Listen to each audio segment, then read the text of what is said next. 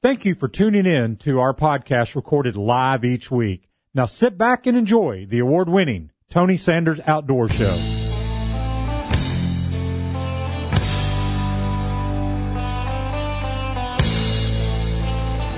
Tighten your life vest, strap into your tree stand, and get ready for the award winning Tony Sanders Outdoors.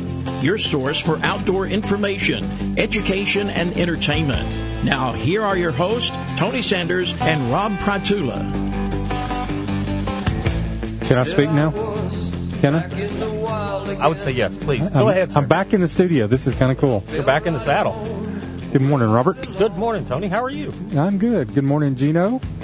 It's nice to be back in the studio. I took a week off, and I actually took a week off. I listened to about 30 seconds of the show to make sure it was on the air, and then I turned it back off I see how you are. and sat on the, the deck overlooking the mighty Atlantic Ocean, which I'm actually not a big fan of, but I did. And uh, it was, you know, I'm, I'm a fan of it when I'm sitting there looking at it. Well, um, actually, Gene was gone too, so I had Max in here helping me. So I want to thank Max for pushing the buttons and uh, thank Travis Boyd for coming in. I will say we were probably the best armed radio station that morning. Uh, Max being a former sheriff and uh, Travis being a three gun shooter. Yeah. And you? and me, and uh, we. I, I I don't know if you heard there was a story uh, out of Washington State, I think it was, or no, it, was New York or Washington, I can't remember. A bear climbed into a Subaru Outback. Uh huh. Officer came up with a shotgun and took his uh, asp baton, broke the window, and then ran like heck.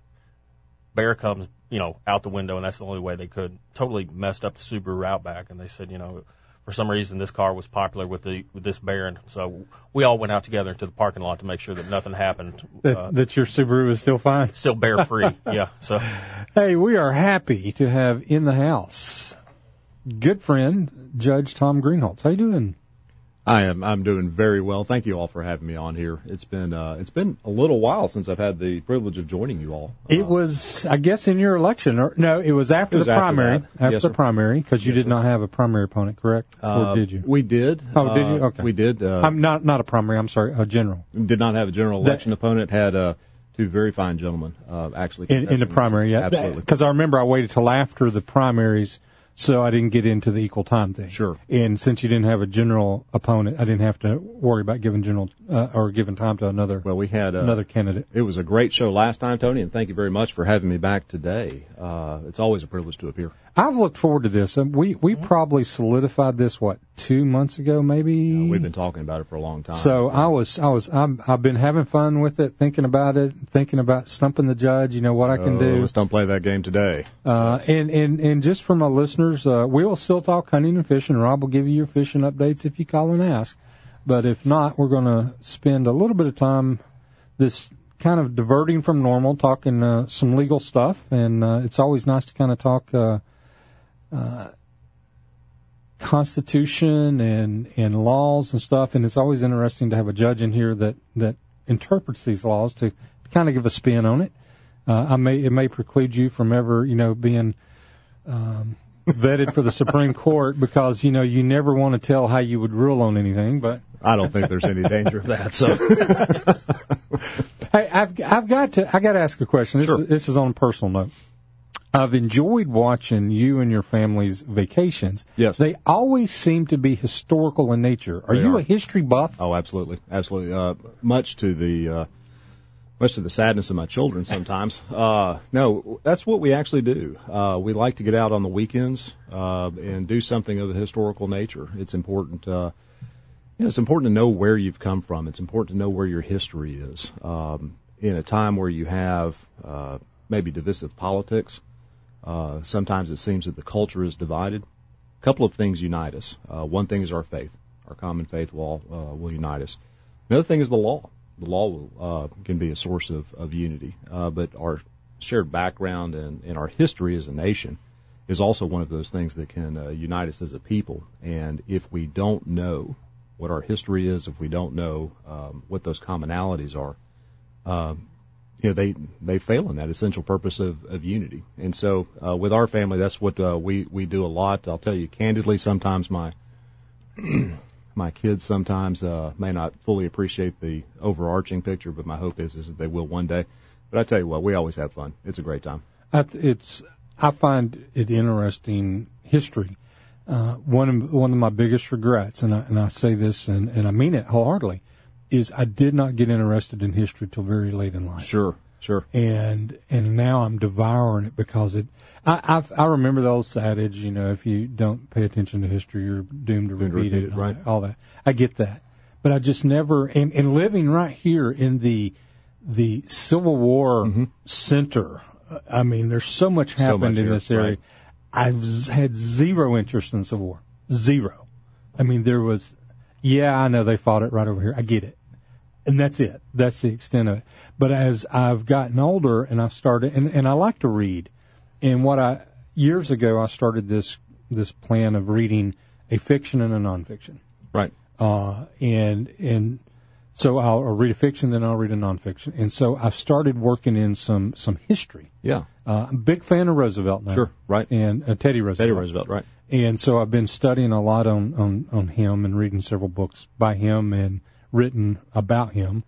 Um, but it's just, there's so much history. And, and I think I saw you and your kids at, um, in Virginia at one of the battlefields. Oh uh, yes. Oh, we, uh, Gettysburg. Sure. I guess. Yeah. Uh, and then I saw I saw something else where you guys had been to D.C. That would be kind of cool to go to uh, to D.C. with somebody that understands history. I think that'd be kind of cool. Well, that would be cool. and I- I remember reading the Constitution the last time I was up there, right. uh, and I had done it before. I'd been I'd been to the, the National Archives. I'd been there, but I actually read it, and, and and Rob's heard me say on the air.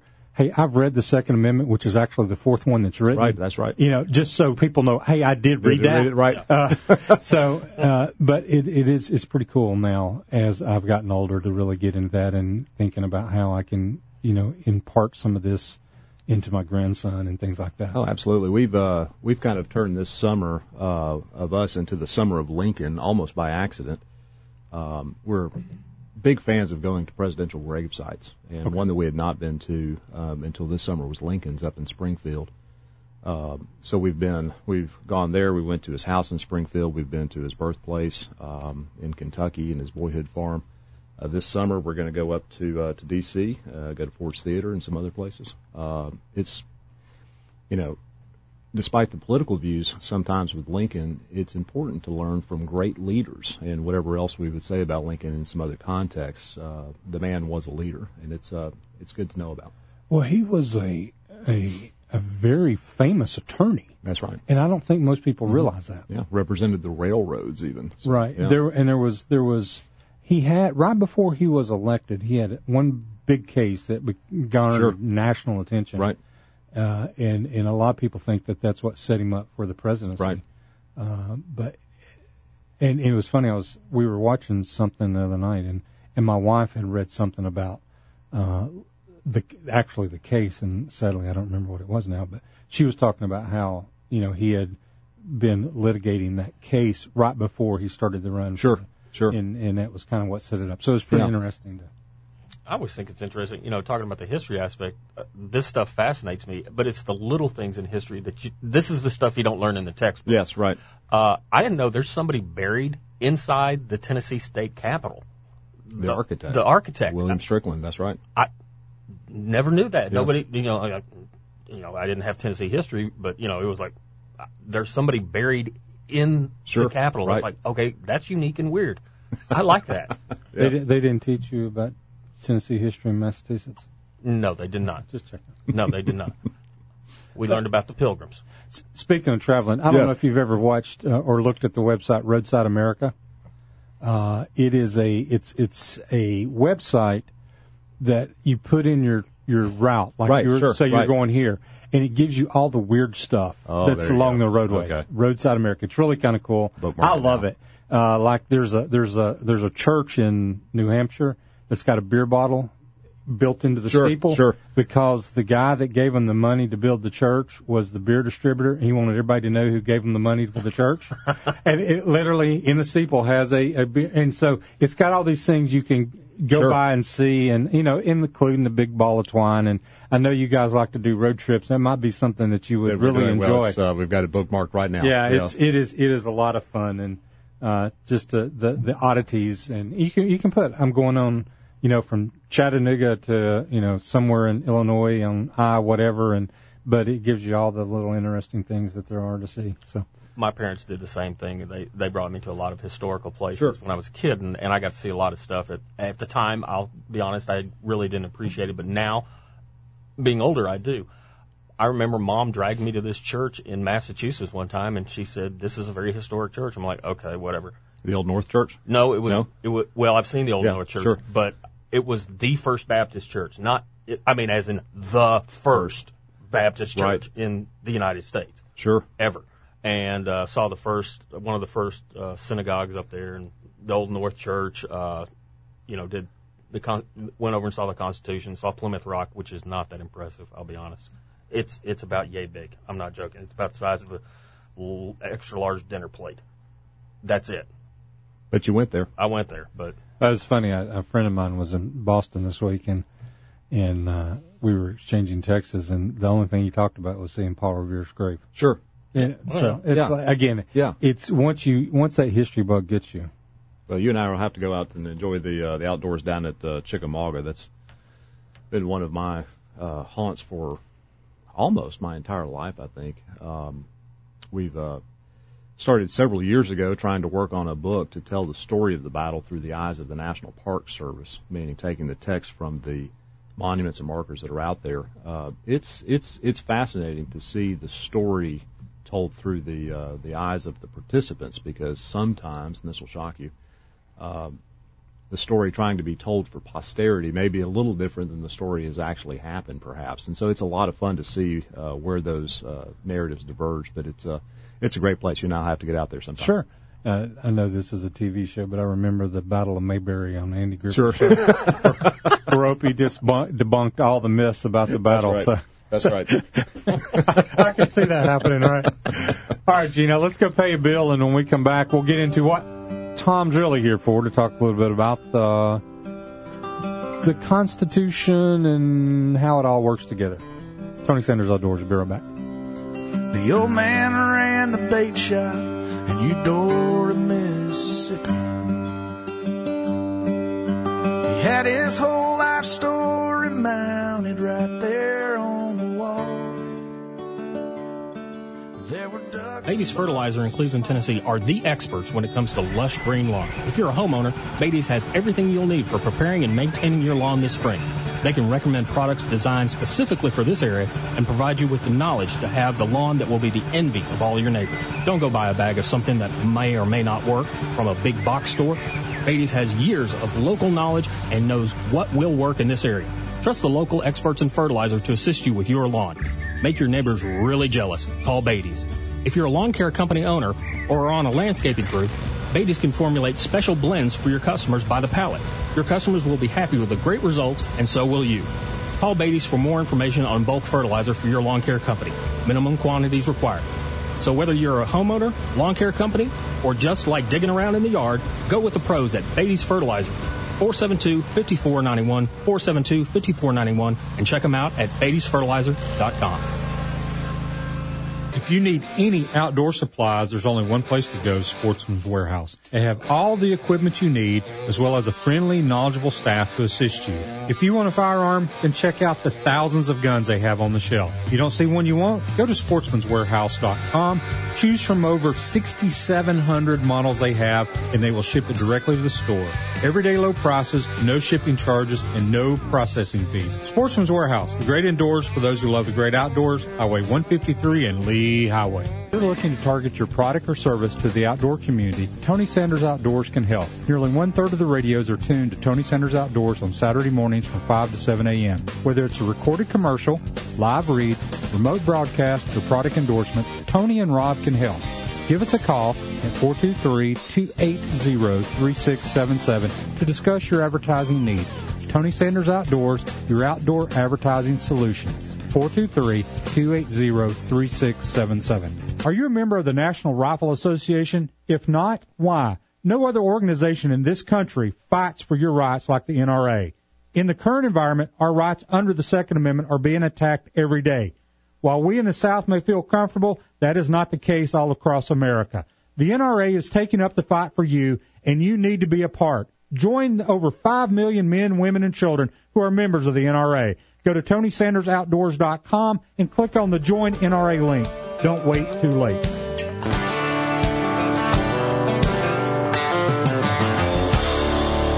Here come the ducks, hit the high baller. Shut up the dog, stare at the water. Welcome back. Tony Sanders Outdoors. I'll say when, hold on, y'all. We're definitely putting the education in the tagline today, right? I would say so. Definitely educational.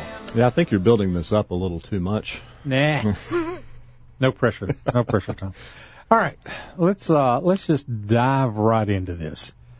I'm gonna I'm gonna start out kind of political. Uh we have Kennedy retiring. Yes. Uh he's what, eighty was he eighty one years old? Is that right? I believe. Um been on the bench. Reagan appointed him, been there a while. Right. I think he was a lot more centrist or, or unpredictable, whatever kind of words you want to say, than uh, when he was originally put on.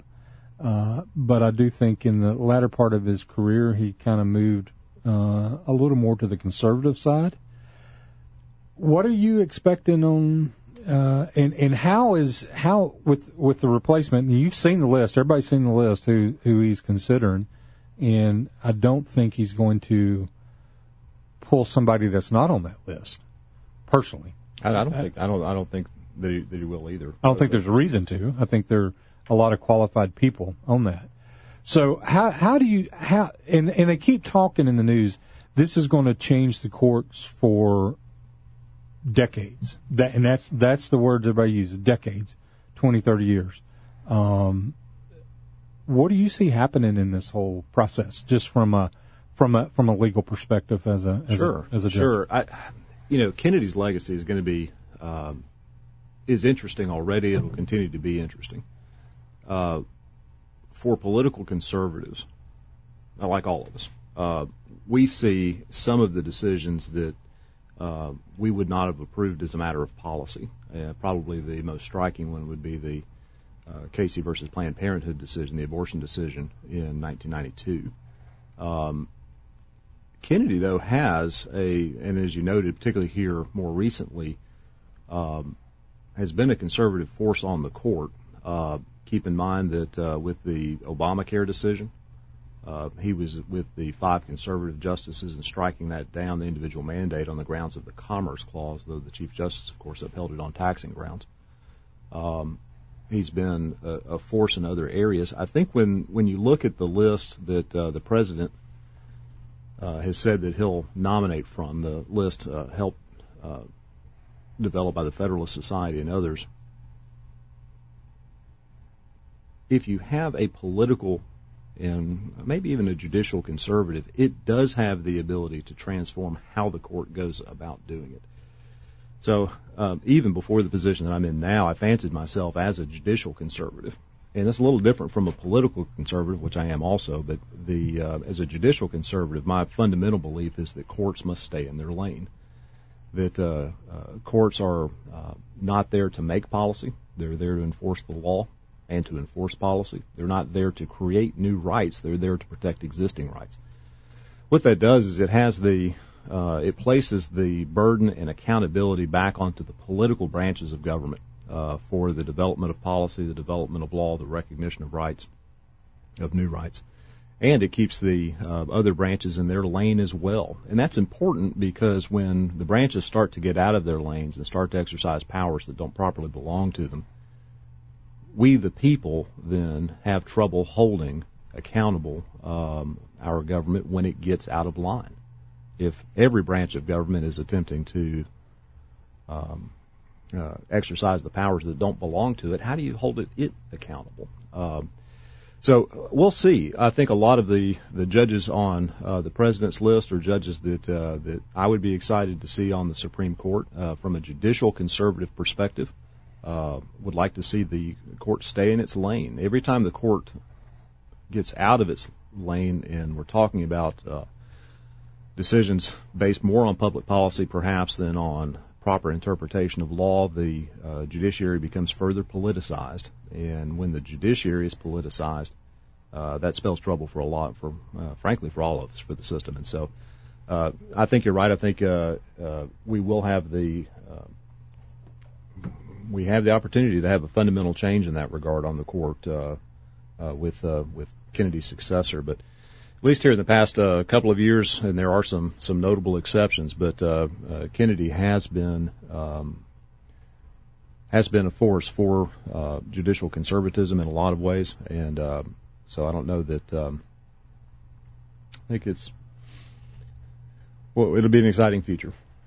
Now, when uh, Gorsuch was appointed, everybody referred to him as a constitutionalist. Yes, sir. And I would kind of expected all the judges on the Supreme Court to be constitutionalists, but I guess that's a naive approach or look at it. I, I don't think so. Uh, I don't think that's naive at all. I, I think when you when you look at at, uh, at Gorsuch, um, and let's say that you were to take um, another justice who uh, might be of a of a different constitutional stripe. When I think constitutionalist, I think someone who begins constitutional analysis with the question of what do the words say? What do the words mean?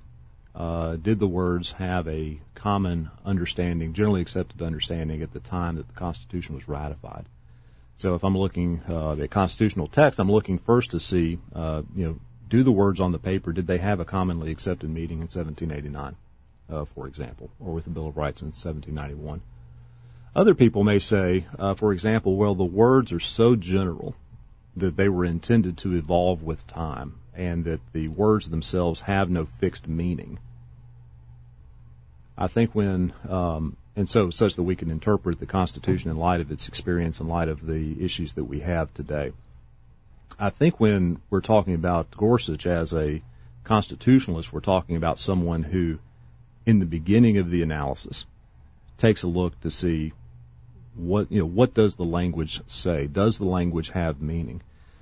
Um, you know each side of that constitutional debate has its merits. Um, i don't think there's any question about that. I, I have wondered often as i reflect on these issues about if language has no meaning inherently why do we bother to write it down? For example the english constitution is unwritten. Um, it's based largely upon uh, practices and history as you go that's one way to do it. We took a fundamentally different approach in this country, and that is, is that we wrote down what the principles are. Um, if language has no inherent meaning to it and it constantly evolves, why bother to write it down in the first instance? And so I, I, I think that's where, um, if you, I, perhaps everyone would characterize themselves as a constitutionalist in some degree. Uh, there are different flavors. And so I think with uh, with Gorsuch, I think the president was intending to communicate that this is someone who uh, will look first to see if there was a, a, fixed meaning, and if there wasn't, and sometimes there's not, that we're able to tell today, two centuries later. Sometimes there's not. Only then do we go to look to um, you know other commonly accepted ways to interpret language. I think the Second Amendment has probably been the most dissected amendment that there is. From right. it's it's uh, it's up there. I mean, in terms of its history, yeah, the Establishment Clause, which is the clause that prohibits an establishment uh, of religion, uh, we talk about right. history a lot in terms of that, but the Second Amendment certainly. Um,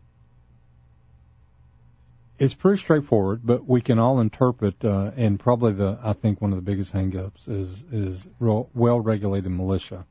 Is that in in they try to say that means a organized militia? Sure. Uh, which how hard would it be to organize a militia if, if that's really what we want to do? I mean, we, we could have the Tony Sanders Outdoors militia and start it right now. Sure. Okay, And- I'm in. all right, so we got two. So I mean, you see what I'm saying? So I mean, we could start one, and uh, and there is already a, um, you know, you've got the Tennessee, what is it? National Guard. Tennessee National, National Guard, Guard, which right. is not the National Guard, but it's a Tennessee-based Sure. board. And and a lot of people say, well, that's a and it's a very militarized organization. Uh, and then you, of course, you have the the militias that you hear about out in the fringes of the the outer world that uh, that that end up doing things that scare us sometimes. So you, you there's you know so it's defining militias is tough already. Right. Uh, and so, uh, and, and then the last sentence, or the last part of the phrase, the right of the people to keep and bear arms shall not be infringed. That's pretty straightforward. Well, what's interesting with the Second Amendment is that it is unlike um, any other text in the Constitution because the right itself contains its own preamble. And so the debate prior to 2008 was what effect do you give to the preamble? So um, when the right of the people to keep and bear arms shall not be infringed, on the one hand, that could mean something if the language is, is interpreted by itself. On the other hand, when you have a preamble into it that says a well regulated militia being necessary to the security of a free state, should that be given interpretive effect onto the actual right? And then, of course, uh, that had been the long standing debate. Does it protect a right to keep and bear arms only in the context of a militia, or does it actually uh, uh, protect an individual's right to keep and bear arms?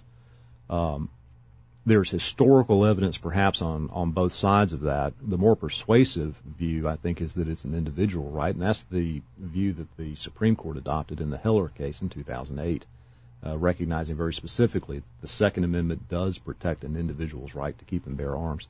Uh, but the, the Second Amendment uh, is unique because it does contain uh, a, a, a preamble to it that the other amendments do not.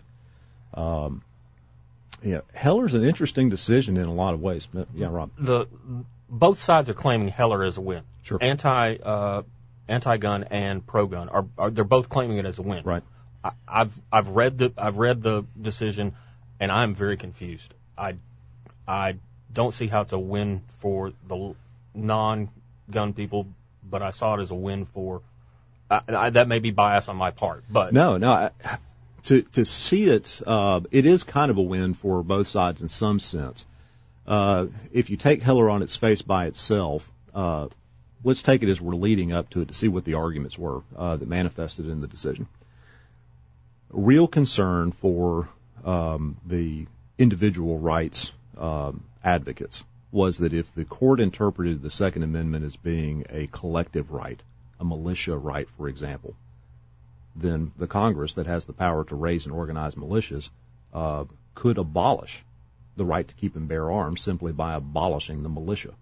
Gotcha. And so, as that issue is coming up to the court, there's a real concern. If the court adopts a collective view of the Second Amendment, then the right to keep and bear arms relating only to a militia could be abolished simply by abolishing the militia. When the court held that it is an individual right, huge win for uh, those of us that would believe that it is an individual right. However, what the court gave with one hand, it took away with the other in some sense. In that the court also recognized that the right to keep and bear arms is not absolute. In fact, none of the rights in the Constitution are absolute. Is not absolute and is subject to reasonable regulation.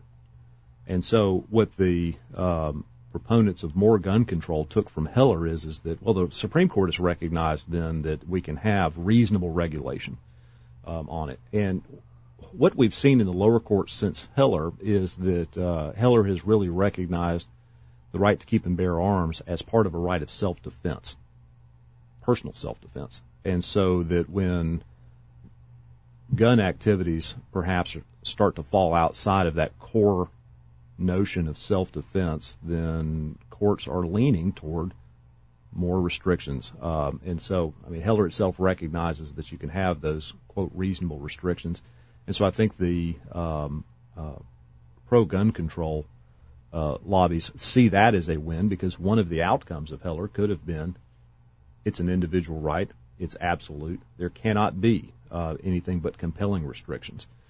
Court didn't go that far. And so, in some sense, you do have kind of a win for both sides. We have a win for uh, those of us that believe that it was an individual right and always intended to be.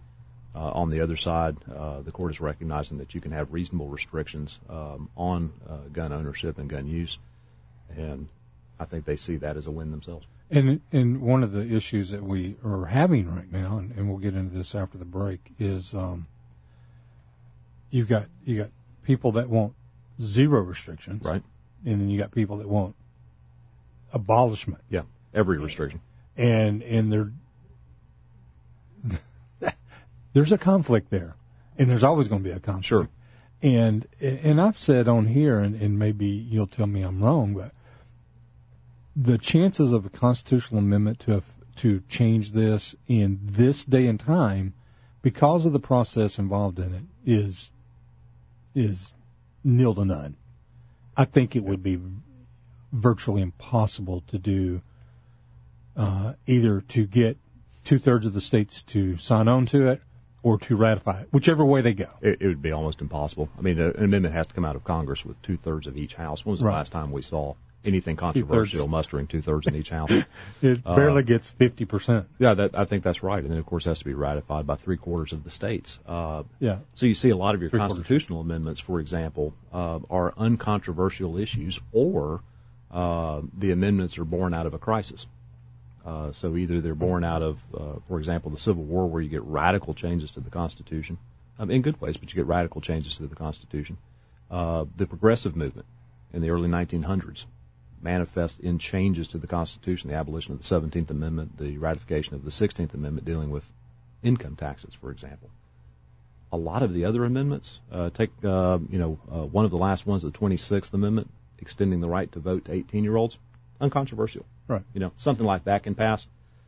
I, you're absolutely right. Something as controversial as uh, the topics that the Second Amendment addresses, I, it's hard to see anything passing in this time.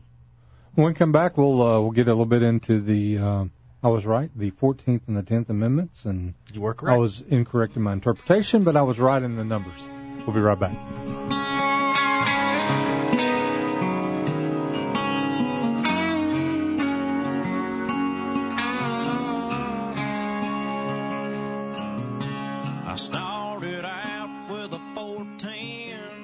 Like a good neighbor is not just a saying, it exactly describes my friend Rodney Allen. For nearly 20 years, my family has relied on Rodney for all of our insurance needs. He's been there when my kids were learning to drive, when my wife had been hit by a few deer, and when I needed life insurance to protect my family, as well as when my grandson was born. As you can see, he's not just our agent, he's part of our life. Rodney Allen, 423-847-3881. Like a good friend, Rodney will be there for your family too. 423-847-3881.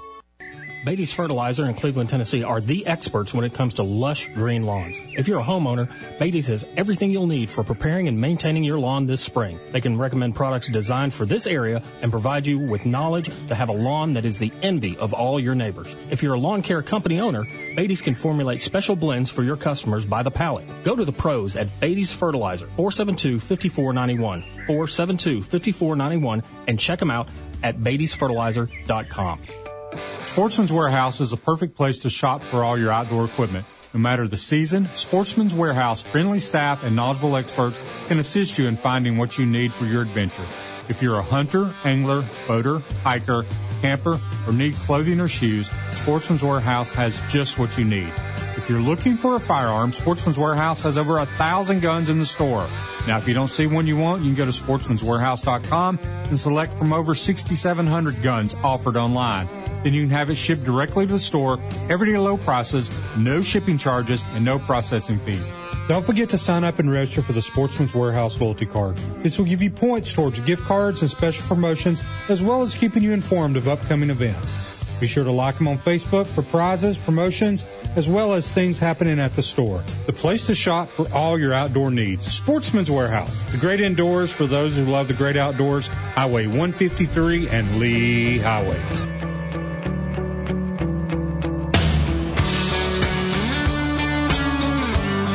You know, if we could do a do a show without commercials, and it, it would it would allow us to get more in depth, right?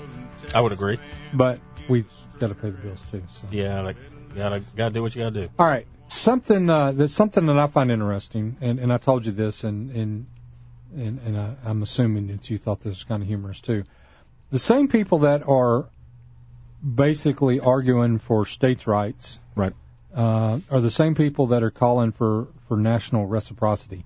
And it was just interesting, Tom. Last night there was a story on national reciprocity, um, and, and I find it kind of contradictory that I can say, you federal government, stay out of my life, but, oh yeah, you pass a law that tells the states like Illinois, New York, New Jersey, and, and, and there's not many anymore, but the states that say I can't carry my firearm, you can't, you can't tell me that because national says you can.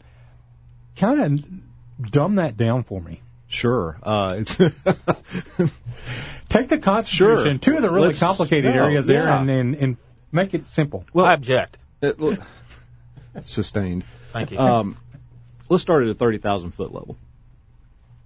So at the time of the adoption um of the Constitution in 1789, the chief concern in creating the new government was how do you limit government responsibly? So the uh, so our founders had had this in mind. What is the great evil in your mind, gentlemen? What's the great evil in having government by democracy or by republic? Do you have a thought about what the great evil there is? What would be the greatest danger to it? Well, that's a good question. Uh, the, probably the the In a system where you have majority rule, what would be the greatest danger? mob rule. Absolutely. yeah, the Okay. majority could be wrong. That's exactly right. So the uh, Madison in particular recognized that the greatest danger to democracy, where you have majority rule principles, is the danger of a stable tyrannical majority ruled by the mob.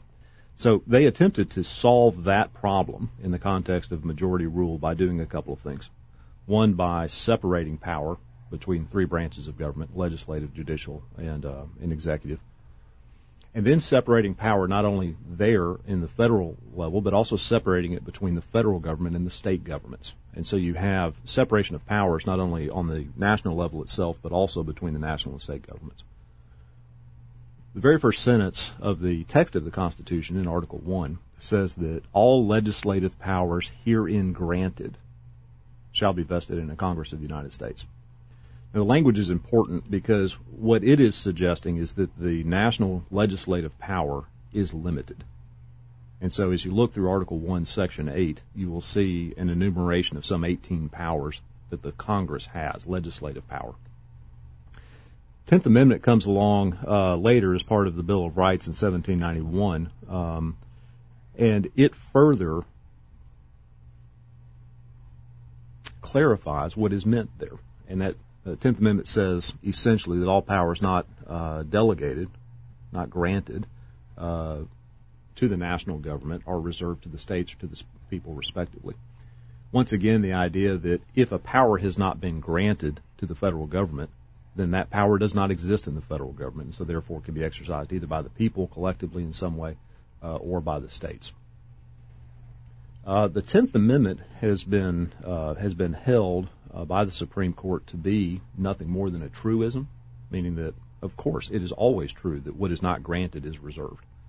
Uh, more recently, during the uh, Rehnquist uh, term on the Supreme Court, more flavor was given to the Tenth Amendment, and so you have notions that um, the national government uh, could not, for example, commandeer states to enforce national policy meaning that it's one thing for the federal government acting within its proper sphere uh, to uh, to pass a national policy, but the national government is responsible for enforcing its own national policy. And that's the argument we're hearing right now with the um, sanctuary, cities. Yes. Okay. In fact, that's exactly right.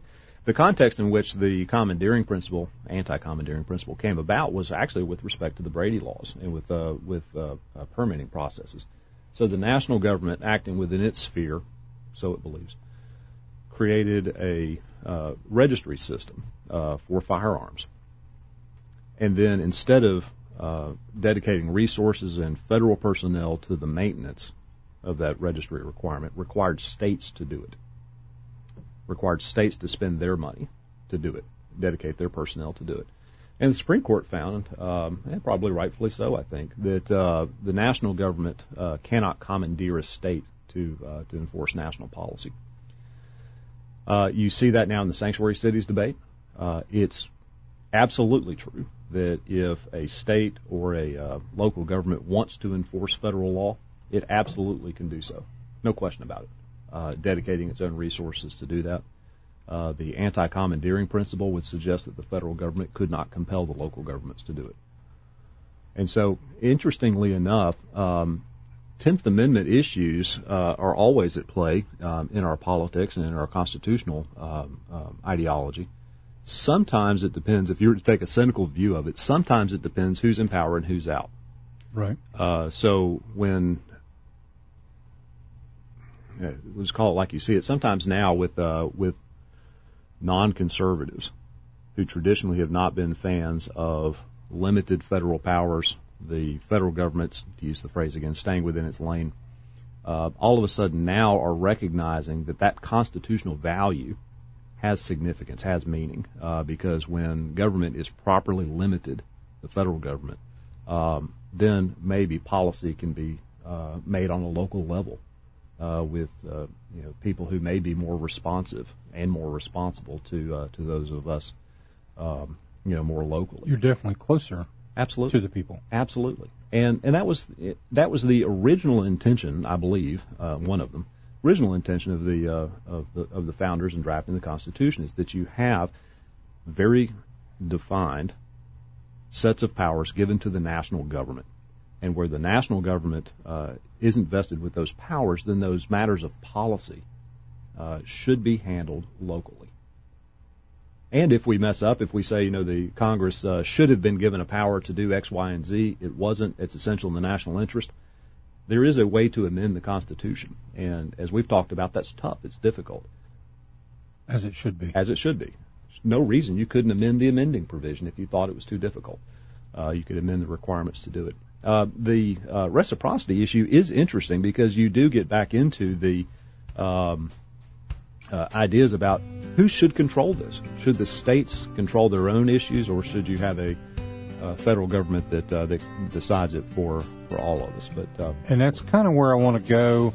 And for those listening, it'll probably be after the uh, top of the hour break, just from a timing standpoint. But I want to take what we just talked about Sure. then and, and define or, or use that in the context of um, reciprocity or not or, Sure. or whatever. So yes, I'm having fun. I don't know about you. I am too. You know, what? this is one. I first time I did Jim Place's show. He looked at me and said, "Look, this ain't your show. I don't care if I get any callers or not. This is a show. I don't care if I get any callers or not. This is awesome stuff." We'll be right back. Tony Sanders Outdoors.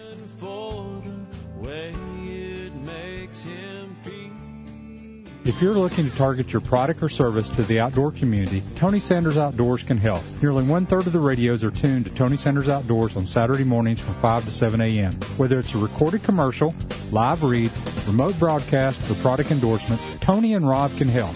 Give us a call at 423-280-3677 to discuss your advertising needs. Tony Sanders Outdoors, your outdoor advertising solution.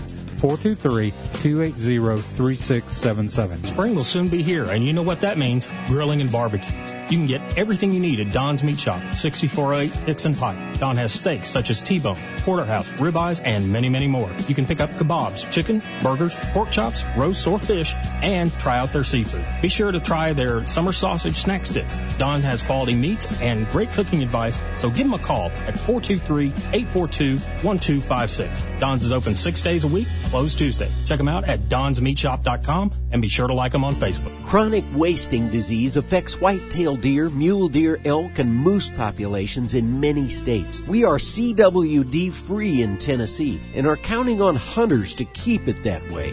Remember, if you hunt out of state for big game animals, it's very important that you learn the proper way to bring those harvested animals home. New restrictions are in place for good reason. Learn more at tnwildlife.org. Please help us keep Tennessee CWD free.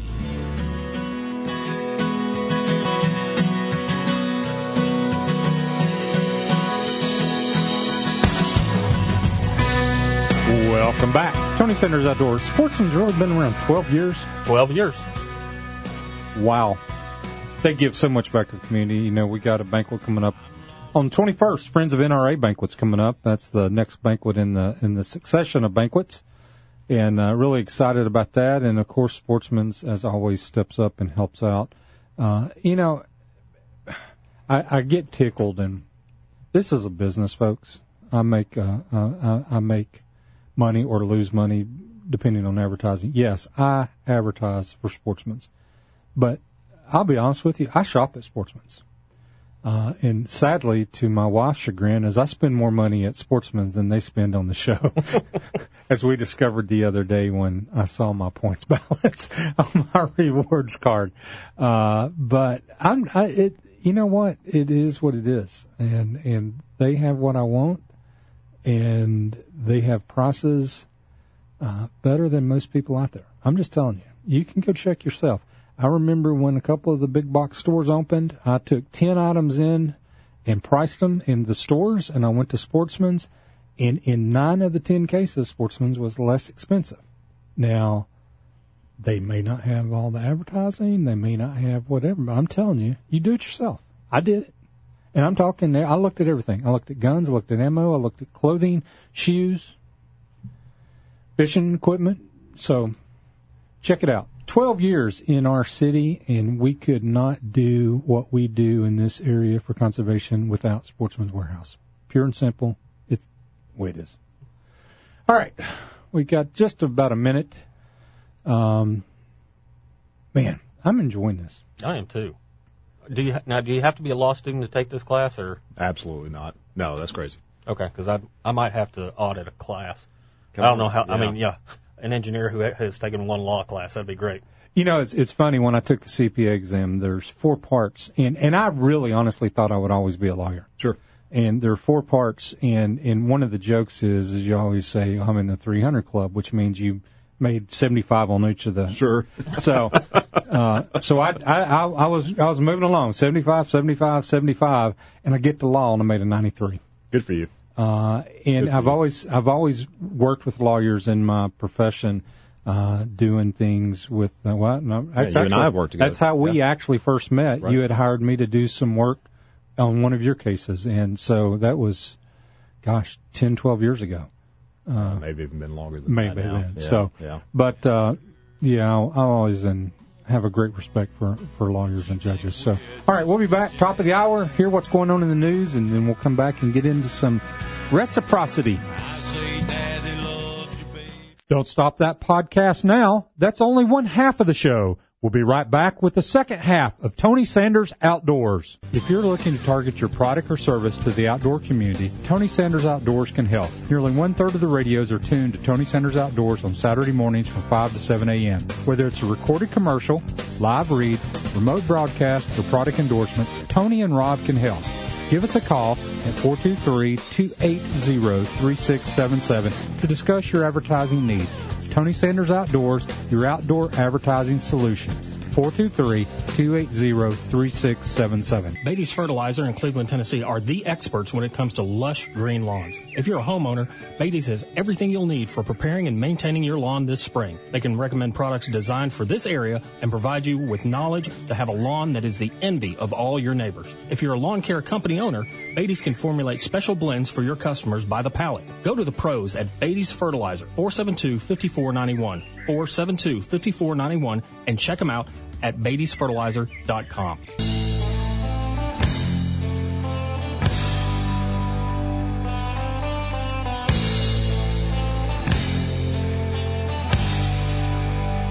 Tighten your life vests, strap into your tree stand, and get ready for the award winning Tony Sanders Outdoors.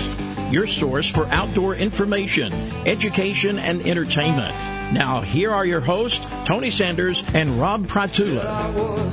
Welcome back. Tony Sanders Outdoors. You know, I'm, I'm real bad about not ever. Rem- I, I announce the guest at the beginning of the show and then I never say it again. So, in the house is criminal court judge Tom Greenholtz.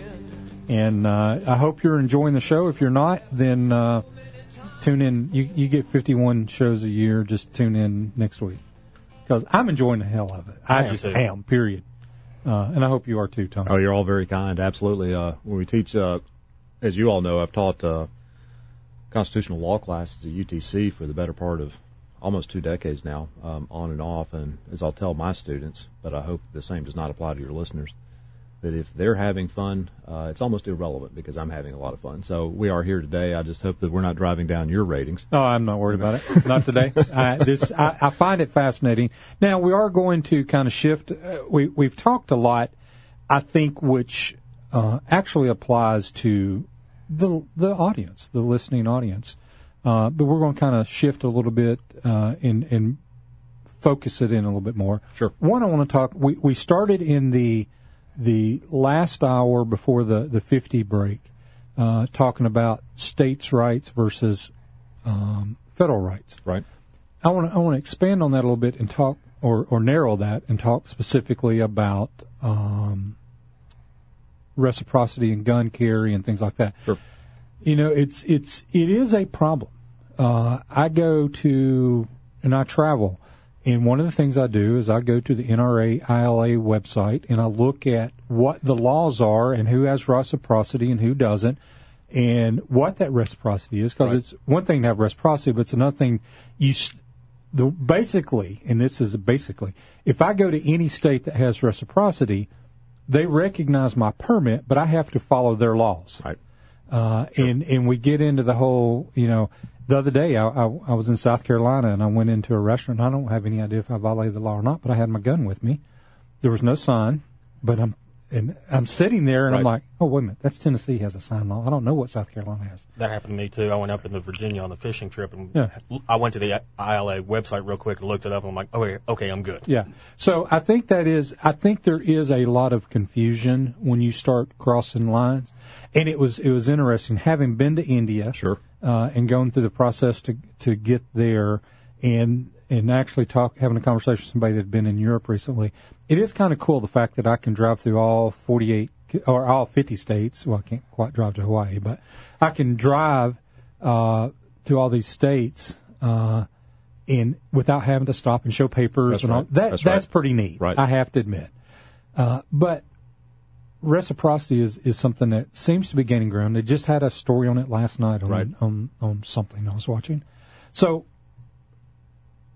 we had a situation where there were somebody was trying to limit ammo or something like that, and then all the states ran out and, and passed this law that says no matter what the federal government says, if the and I think it was ammunition is manufactured in our state, then the federal law does not apply. And so that I thought that was kind of an obviously an, an unusual approach. So let's talk about that in general, just if we can. Sure. Uh, all of this concept of reciprocity and and uh, what I can and cannot do, because I know when I go to South Dakota hunting, uh, I feel like I, I think I'm in violation of the law by carrying my handgun, but I bury it in the back of my vehicle, so they're never going to find it anyway. Right. I mean, they'd have to have a reason to search, which I've learned a long time ago is no. so, so you know, it gets a little cumbersome. Well, it does. the uh, the whole The whole way our system is set up is is candidly designed to be cumbersome. Uh, so when you're splitting powers between branches of government, when you're splitting powers between the levels of government, federal and state, uh, you open up the door to each state having its own regulations and uh, continuing with its own conception of what proper public policy uh, should be, as expressed um, you know, by the individuals living in the state. Sometimes it demands, circumstances demand that you have a national uniform policy. Um typically, we tend to think of that in areas of uh, of commercial law. Um, interestingly enough, the most widely um, used commercial law, the Uniform Commercial Code, perhaps, is not a national law. It's a uh, law that every state, I think, except maybe except Louisiana, and maybe they've adopted part of it now, um, has adopted, but they've done it individually through states, so that you have essentially a national uniform policy, but it didn't come from the Congress; it came from the states acting collectively. Um, other areas, um, just to think of one um, on commercial law, bankruptcy. Bankruptcy is a national uh, national power. It's specifically given to the Congress in Article One, Section Eight, because it's important to have national bankruptcy laws. Um, bankruptcy laws will vary um, from state to state on exemptions because the Congress said we'll defer to states on that. Uh, here, with uh, transportation of goods between states, uh, firearms between states, in some sense, you're exactly right. Um, it makes a lot of sense to have a national policy uh, to recognize and to help facilitate interstate uh, transportation of, um, of firearms. On the other side of that, though, is the interest of individuals. Um, coming together to, to, to participate in the state government about what we want to have happen in our own state borders. So we as Tennesseans uh, may believe that uh, certain things should be allowed or not allowed that those in, you know, pick your state, Idaho, um, would disagree with. And, you know, it, we should have the right to say, I think, in, in those situations where federal law does not otherwise uh, govern, what the public policy of our state should be. Now, uh, as you all know, at least with respect to the transportation of firearms, um, you know, back in when was it? Mid '80s, sometimes, uh, sometime there was a federal law passed, which was the uh, Fire Owners uh, Firearm uh, Owners Protection Act, which attempted to do just that, which was to say that if you're the firearm that you are transporting is legal in the state that you're in, is legal in the state that you're ultimately going to, if you're passing through a state where that firearm is illegal, the law, federal law, will allow you to do it as long as certain requirements are met. And typically, that you know would be keeping you know, the firearm in the trunk of your car, uh, unloaded, ammunition stored separately, and whatnot. Uh, you and I have talked about how uh, some states, and in particular, uh, it seems New Jersey and New York, uh, tend not to recognize uh, the impact of, of that federal law. Um, meaning that they will, um, a lot of times, law enforcement authorities in those states will make an arrest. Uh, and it's kind of interesting. Rob and I were talking off the break about when a federal law could supersede, override, or preempt a state law, and that's actually a very complicated question. Ultimately, it's one of, of what the Congress would intend if it's acting within the scope of its proper powers. And in the case, at least, of the um, um, Fire, uh, Firearms Owners Protection Act, Congress did not clearly intend to keep the states from enacting their own laws with respect to what weapons the states wish to uh, not have within their borders. And so that, that federal law transforms itself really then into a defense to criminal prosecution, such that, um, and uniformly I think the courts now hold this, that if you are arrested for violating the state's law, uh, meaning that you have a firearm that is illegal in that state, but it's uh, lawful elsewhere. If you're prosecuted, then you can raise the federal law as an absolute defense. But it doesn't stop you from being arrested in the first instance. You can think of it almost kind of like, and we may get into this later, uh, you know, the defense of self-defense. We'll say that um, an unfortunate circumstances uh, arises and, and I'm forced to actually kill someone in the defense of either myself or someone else. Um, I'm still subject to prosecution. I'm still subject to arrest, uh, still subject to trial by jury. I have a defense that if I um, uh, if it's shown from the evidence will exonerate me ultimately, but I'm still subject to prosecution. And so I think that's uh, uh, kind of an interesting deal. Congress has attempted to have some type of national policy with respect to the transport of firearms across state lines. It is not intended, though, to what we say, uh, quote unquote, to occupy the field, meaning this will be the regulation and there are no other regulations from the state. It hasn't gone that far. You know, it's it's funny. There was a story last night about a, a young girl that was 15 years old that defended her house in McMinn, McMinn County, I believe, right. uh, from someone trying to break in. Sure. But the last thing she stated in the interview on TV was the guy was leaving and she shot her shotgun at him mm. and and hit the car. Sure. And the, I looked at my wife and I said, she committed a crime. She was not in fear for her life at this point. Now it may not be prosecuted, eh, but in, in the the way I interpret the strict self defense at this point, she's no longer in fear at that point. She's outside her home. She had loaded a gun, went around her house confronted the guy on the porch. He got in his car and was leaving, and um, and to me, well, I, I, you, you you might have raised your eyebrow when I said she committed a crime, but no, I, well, at that point, I'm not sure that she has she is legal in her discharge of the firearm. Well, I mean, it, and we may actually get into the topics of self defense here in a minute, but uh, the self defense defense in Tennessee would require for you before you use deadly force is that you have a reasonable belief uh, that there's a imminent threat of death or serious bodily injury. Okay. And so, if uh, sitting here right now, circumstances were such that I had a reasonable belief based upon the facts and circumstances, that there was an imminent threat of death or serious bodily injury, I would be privileged to use deadly force to defend. Be careful, Rob. Yeah, that's Yeah. right. There you All go. right. Sit All next right. to me. All right. If the person is leaving, whatever the reason for uh, the person being there, but the person is leaving, it could be argued that the imminent threat of death or serious bodily injury now has subsided. And so I think you're right. There, there's a, there's uh, certainly a very good argument that once the, the perpetrator has left, is fleeing, is going, the imminent nature of the of the threat is now gone, and such that uh, the person using deadly force in that uh, instance may no longer have the privilege to use deadly force. Right. Uh, so yeah, it's, that'll be a. But you're right. You know, that's not to say that the that the, it'll be prosecuted. Right. I mean, yeah. the sheriff actually seemed to have no intent of of pressing charges Sure. against this young lady who Right. was defending her home at that point.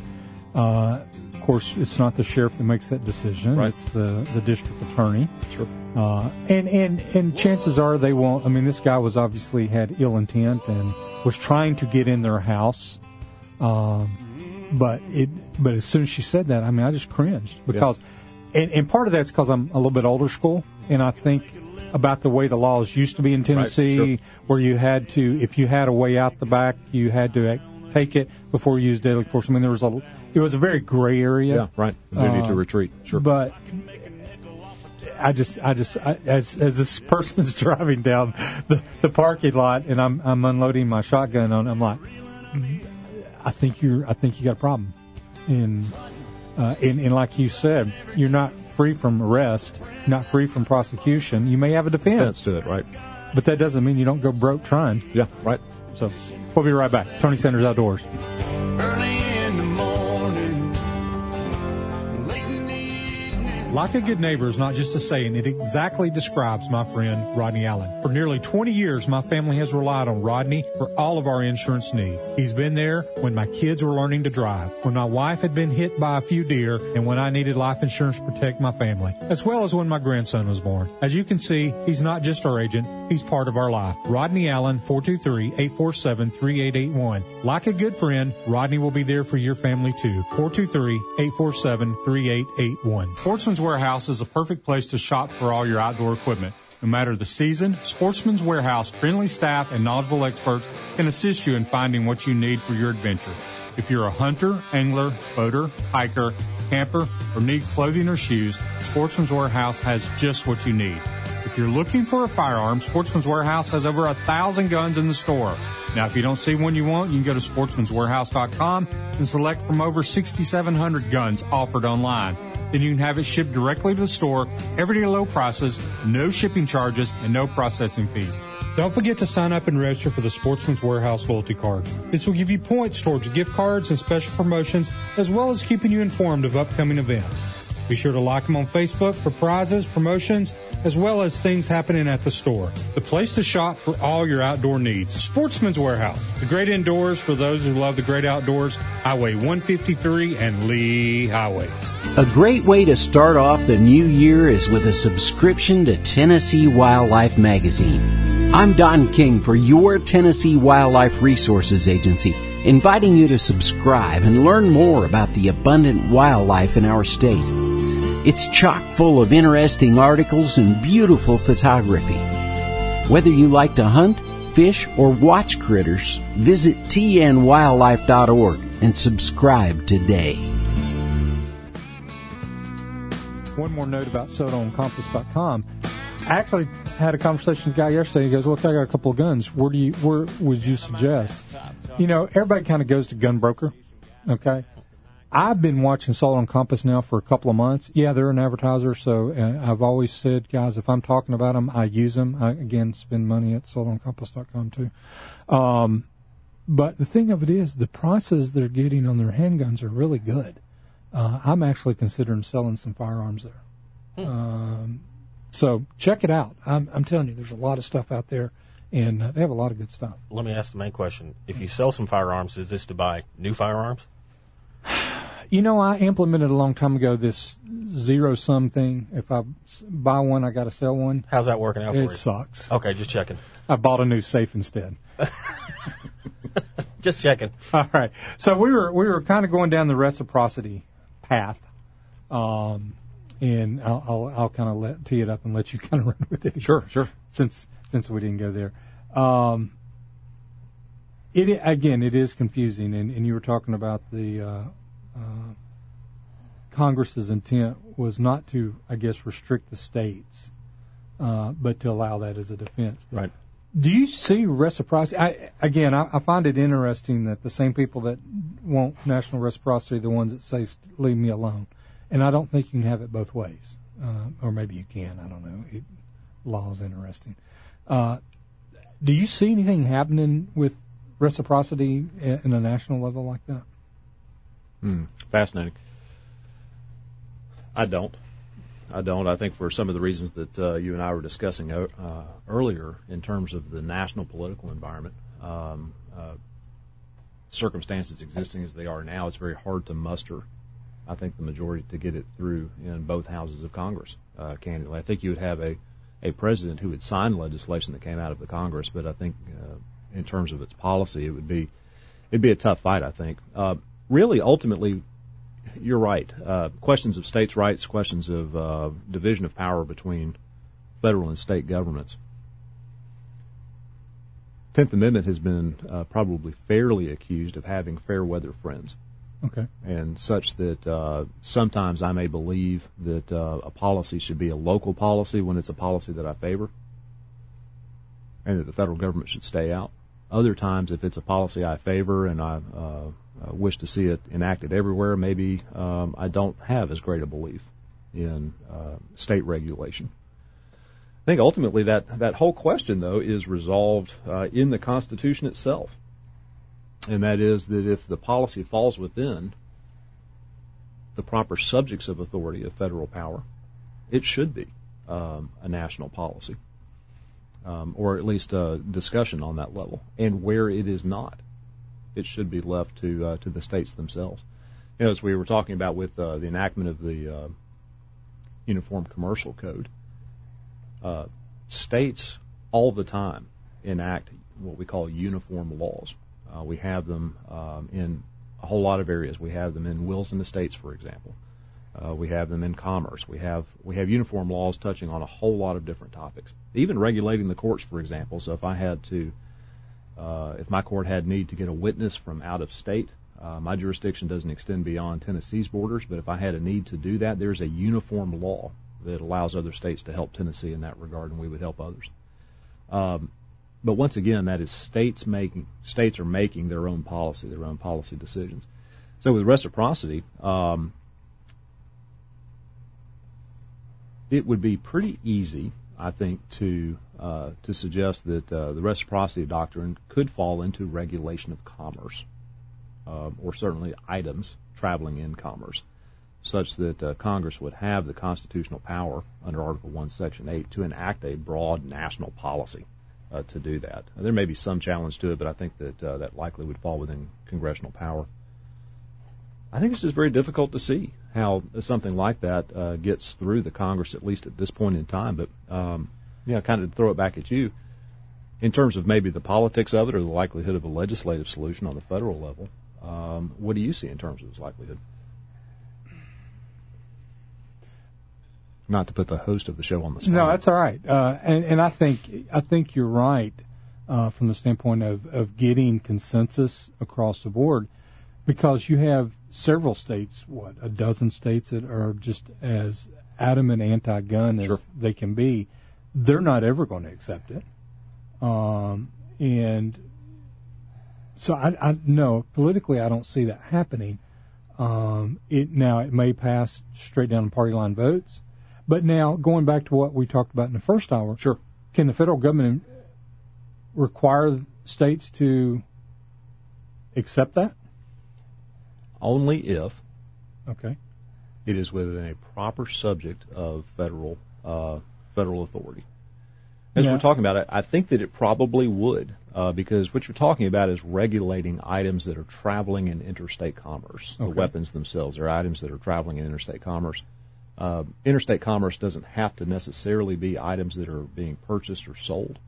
Uh, it could be items that have effects on um, uh, commerce occurring purely within uh, one particular state. Federal authority likely would extend to having a broad national policy on that. Um, in, in, in a simpleton way of looking at it, the fact that it is a uh, constitu- U.S. constitutional issue yes, sir. in the Second Amendment, would that not pretty much grant federal authority over that issue? Um, it wouldn't, because if you think the uh, necessarily uh, think of the Second Amendment as a limitation on federal power, Okay. uh, not a grant of, of power to the federal government. True. So the Second Amendment is recognizing an individual's right to keep and bear arms, and that right is being recognized as against regulations or laws that seek to infringe on that right. So if um, in the old days, when I say the old days, in the 1790s, it used to be thought that if um, uh, you know, if Congress had no authority to legislate in the area, why would you ever need um, a specific right uh, guaranteeing a, a, freedom to you? So, for example, if, if Congress had no authority to uh, was was given no authority to, to infringe upon free speech, why would you ever need a protection for free speech, right? We we know that sometimes though that uh, the legislative branch may step outside of its role, and that's why we have specifically enumerated rights to make sure that uh, use of the phrase the third time, we keep uh, the legislative power in its lane. Uh, so the presence of the Second Amendment wouldn't necessarily imply a federal legislative power. The commerce power uh, that Congress has given specifically probably would allow it. Having the power, though, is not the same as having a corresponding obligation to exercise the power. Meaning that just because I have the authority to do something doesn't mean that I'm obligated to do it. Um, and in those roles, uh, states have a role to play in regulation of interstate commerce. And so, where the Congress doesn't act, states have room to act. And then Congress says something to the contrary. Would we not get into possibly dissecting the Heller decision, where uh, they could say, "Well, you have a right to bring it in here, but you can't, you know, you can't carry it. You can't. It has to stay in your vehicle." Sure. I mean, I mean, we kind of get into that. Well, you, you do, and, and the court since Heller, McDonald reinforced this. Uh, the Supreme Court decision in uh, uh, McDonald afterwards. You know, concealed carry regulations uh, are still permissible under Heller. Uh, assault weapons exclusions are still permissible under Heller, even though Heller is recognizing an individual's right to to keep and bear arms, and that that right shall not be infringed once again, the courts have still recognized that the right is subject to reasonable regulation, and so some states uh, will regulate concealed carry differently than others. You know, I find it interesting when you when you we've talked about free speech and we've talked about other, it's it appears to be that the Second Amendment is the only one that you really have to defend all the time. I, I find that interesting. Maybe it's not. It's not. I'll tell you. Uh, we we defend. Excuse me. We apply in my court every day. Um, the court that I have the very real privilege of, of sitting in is a court where the rubber meets the road in terms of our constitutional rights. We apply, we deal with issues of liberty and freedom every day. Uh, it is controversial to say, among some, uh, for example, that a person who is accused of committing a crime should receive a lawyer that you and I pay for. Mm-hmm it is controversial sometimes uh, to suggest that someone who uh, is illegally possessing, let's say, methamphetamine, uh, should escape trial and verdict by a jury simply because the police over uh, were guilty of overreach and violated the Fourth Amendment. People would say, "We are just." Uh, I, have heard people say, uh, "Well, you know, you're just giving a, a free pass to the criminal." The Fourth Amendment protects values, for example, um, that are much greater than the person who's possessing methamphetamine. It generally keeps us secure, as the amendment says, in our persons, houses, papers, and effects from unreasonable searches. Those amendments are controversial too in their individual application. Okay. I will say, in terms of their politics, we don't talk much about the Fourth Amendment. Right. We don't talk much about the Sixth Amendment. We talk a lot about the Second Amendment. Right. Uh, the religion clauses in the First Amendment are uh, are subject of a lot of political debate. Uh, but no, I think uh, I, I, wouldn't disagree with your statement at all that the Second Amendment certainly has more than its fair share of of, of attention. Certainly, it, it, it, feels like we have to defend it sure. a lot, right? Uh, but I do find it interesting. And this is a you don't have to comment. I'll, I'll let you off the hook. Sure, thank you. I, I, do find it very interesting that uh, the last two uh, shootings have not involved AR-15s. Therefore, the loud left they don't know what to do. I mean, everybody talks about AR-15s as evil, evil black guns. Well, the last two of them used shotguns, which there are no telling how many shotguns in the world. So they, their their narrative is gone. They don't know what to do. They don't know what to say. So, all right, Tony Sanders Outdoors. We'll be right back.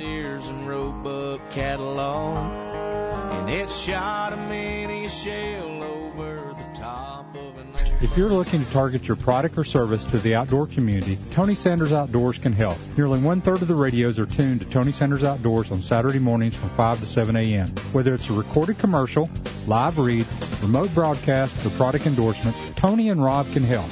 Give us a call at 423-280-3677 to discuss your advertising needs. Tony Sanders Outdoors, your outdoor advertising solution.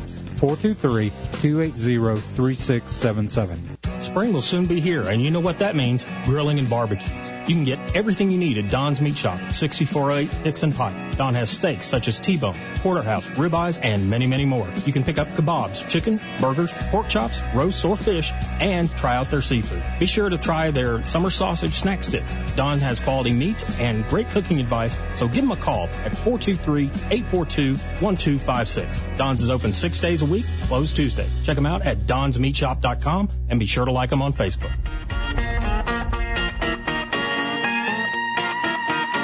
12 years. 12? They, have been serving our community for 12 years. Thank you, Sportsman's Warehouse. 12 whole years. Sweet. That's how I keep up with how long I've been doing the show because I started the show. They came on as advertisers right after they started. So um, they've been, I mean, they've been, they've been with me since for 12 years. That's pretty cool. Think about that. That's a long time. It is. That's why people go in and ask for me because they think I work there. So. And that's why you have your own brand of tick stuff. Yeah. Tony's stuff. Yellow Tick Stuff. Yeah, exactly. There you go. Uh, all right. Uh, several years ago, uh, 2010, 2010, right? because that's, that's when I was named Conservation Communicator of the Year. That's I remember that. Uh, 2010, we passed the constitutional right to hunt and fish in Tennessee. Now, it was done because there was a lot of people who are anti-hunting and fishing uh, for a lot of reasons, uh, and it's it's it to me it's just very silly at times. Uh, but anyway, it is what it is, and so we felt the need, and we got it passed through the legislature. Is that necessary? Do we need? I mean, who is that protecting us from? Legislators, or because there was already anti-harassment Right, policies right. in effect. Sure. So if if I'm out fishing and you come up and and it is typically more hunting than fishing, but t- I c it could be fishing, uh, and you come up and start harassing me, I could have you arrested or charged or cited or sure. something like that, and we could adjudicate it through the system. So was this more to protect uh, me as a hunter and fisherman from future legislators as much as anything else? Well, it's kind of interesting. Um, at the time, you'll recall, uh, since you were involved with it, uh, one of the criticisms of the uh, of the amendment at the time was that it was a solution in search of a problem. Right.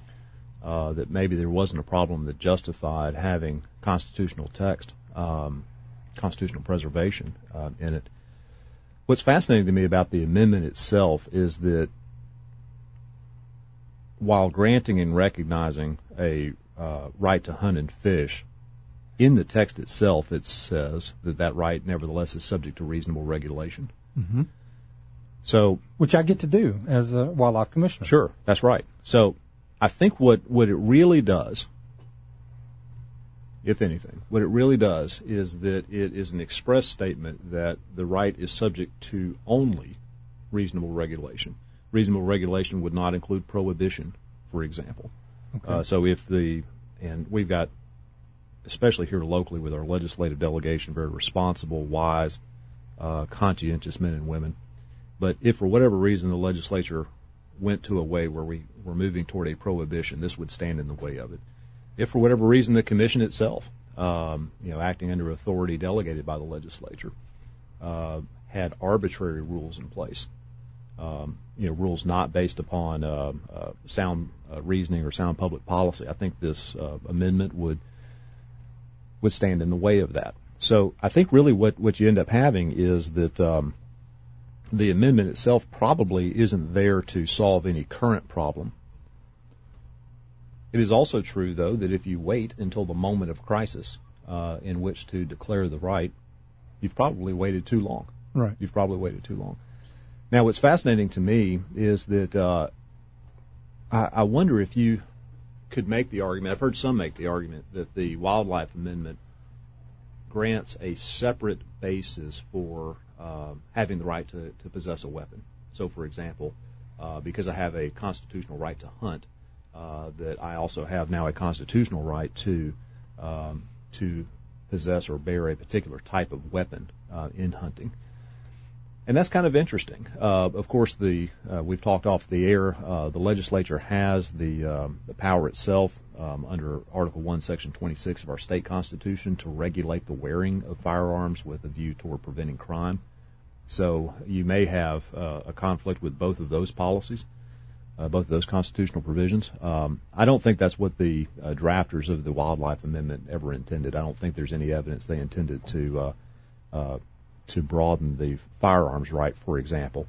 But the argument's kind of there in the mm-hmm. background. It's kind of there in the background. It'd be interesting to see um, uh, a more educated discussion, perhaps, have, on that topic. I have filed that away in case there's ever a sure.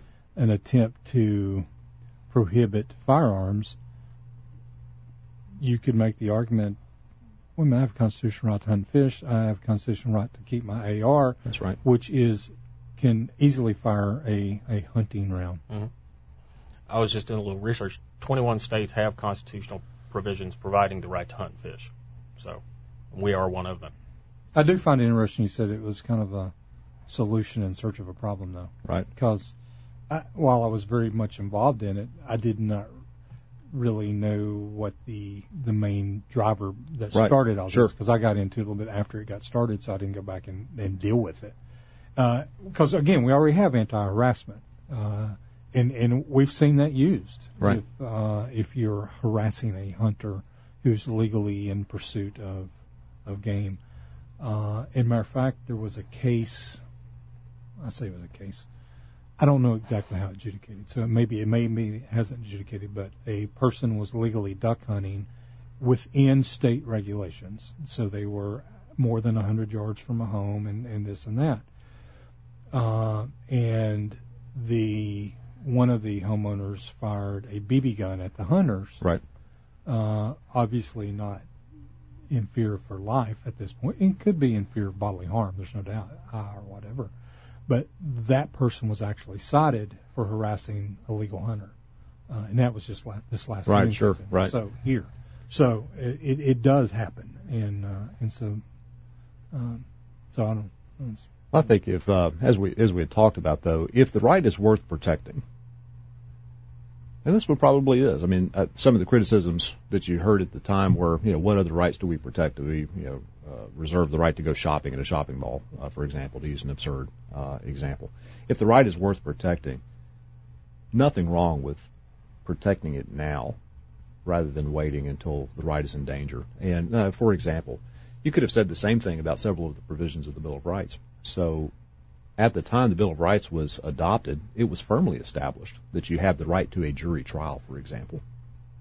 Uncontroversial. But the right is there to ensure that that right is always recognized, that that right will continue in perpetuity.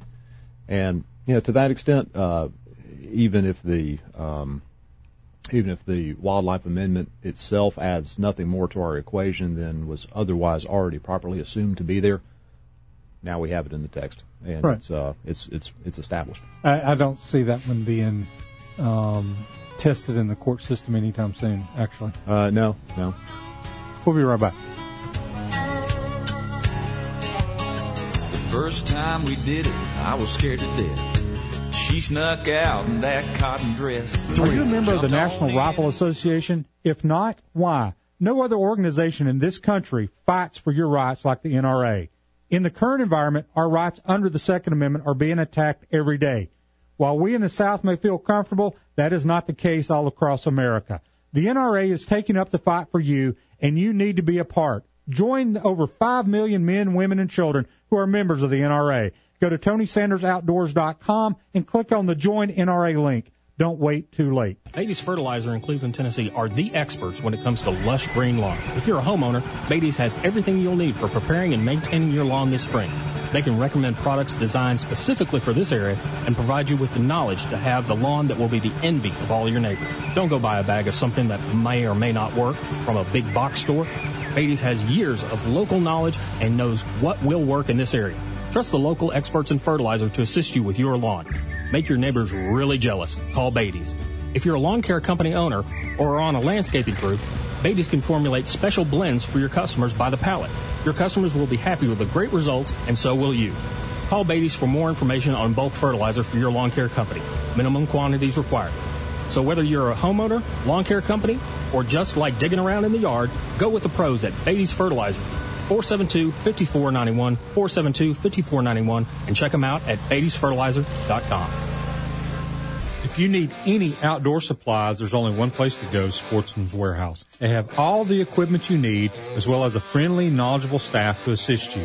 If you want a firearm, then check out the thousands of guns they have on the shelf. If You don't see one you want? Go to sportsmanswarehouse.com, choose from over 6,700 models they have, and they will ship it directly to the store. Everyday low prices, no shipping charges, and no processing fees. Sportsman's Warehouse, the great indoors for those who love the great outdoors, Highway 153 and Lee Highway.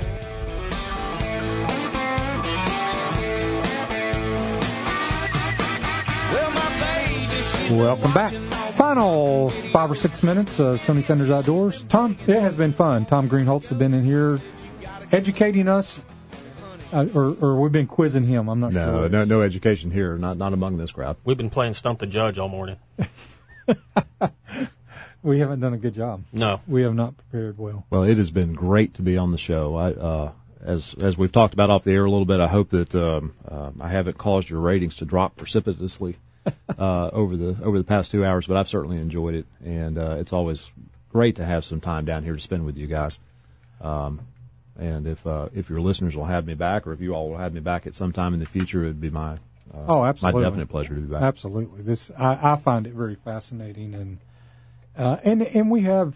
I mean, it does get tied to what we do and and how we do it and things like that. Because while I don't do politics, I mean, I, I was head of the Republican Party for four years, Right. and really didn't get into politics on the show. Uh, and and part of it was, and I've always said that this is the two hours of a week that I don't have to deal with all that crap. Sure. But the bottom line is, is especially when you get into handgun issues and, and those laws and hunting and things like that, those things affect us. And I think it is very naive for people to not think that politics affects their lives because it does. Right. And uh, and so I, I just think it's I think it's good to, to kind of talk through these things sometimes. I really do. Well, it is, and, and once again to understand and be reminded that uh, you know the sources of our liberties um, are there; they should be considered. Um, you know, government does not grant liberty to us. Right. Liberty uh, existed before the government, and so what we're really trying to talk about here is what is proper regulation within those spheres that uh, that recognize our rights, our pre-existing rights, and uh, I don't know. I'm a firm believer that uh, constitutional discussion should take place more often, and if it does, I think we're all better off. And um, once again, I just thank you all very much for for having me as a guest down on your show today. Have you seen um, in the last, let's just say your professional life, last Sure. 20 years? Yes. Have you seen as many, um, I guess, assaults on constitutional rights as there are right now? Uh, I mean, it, is, is it, or is this just we're just more aware of it because of the media?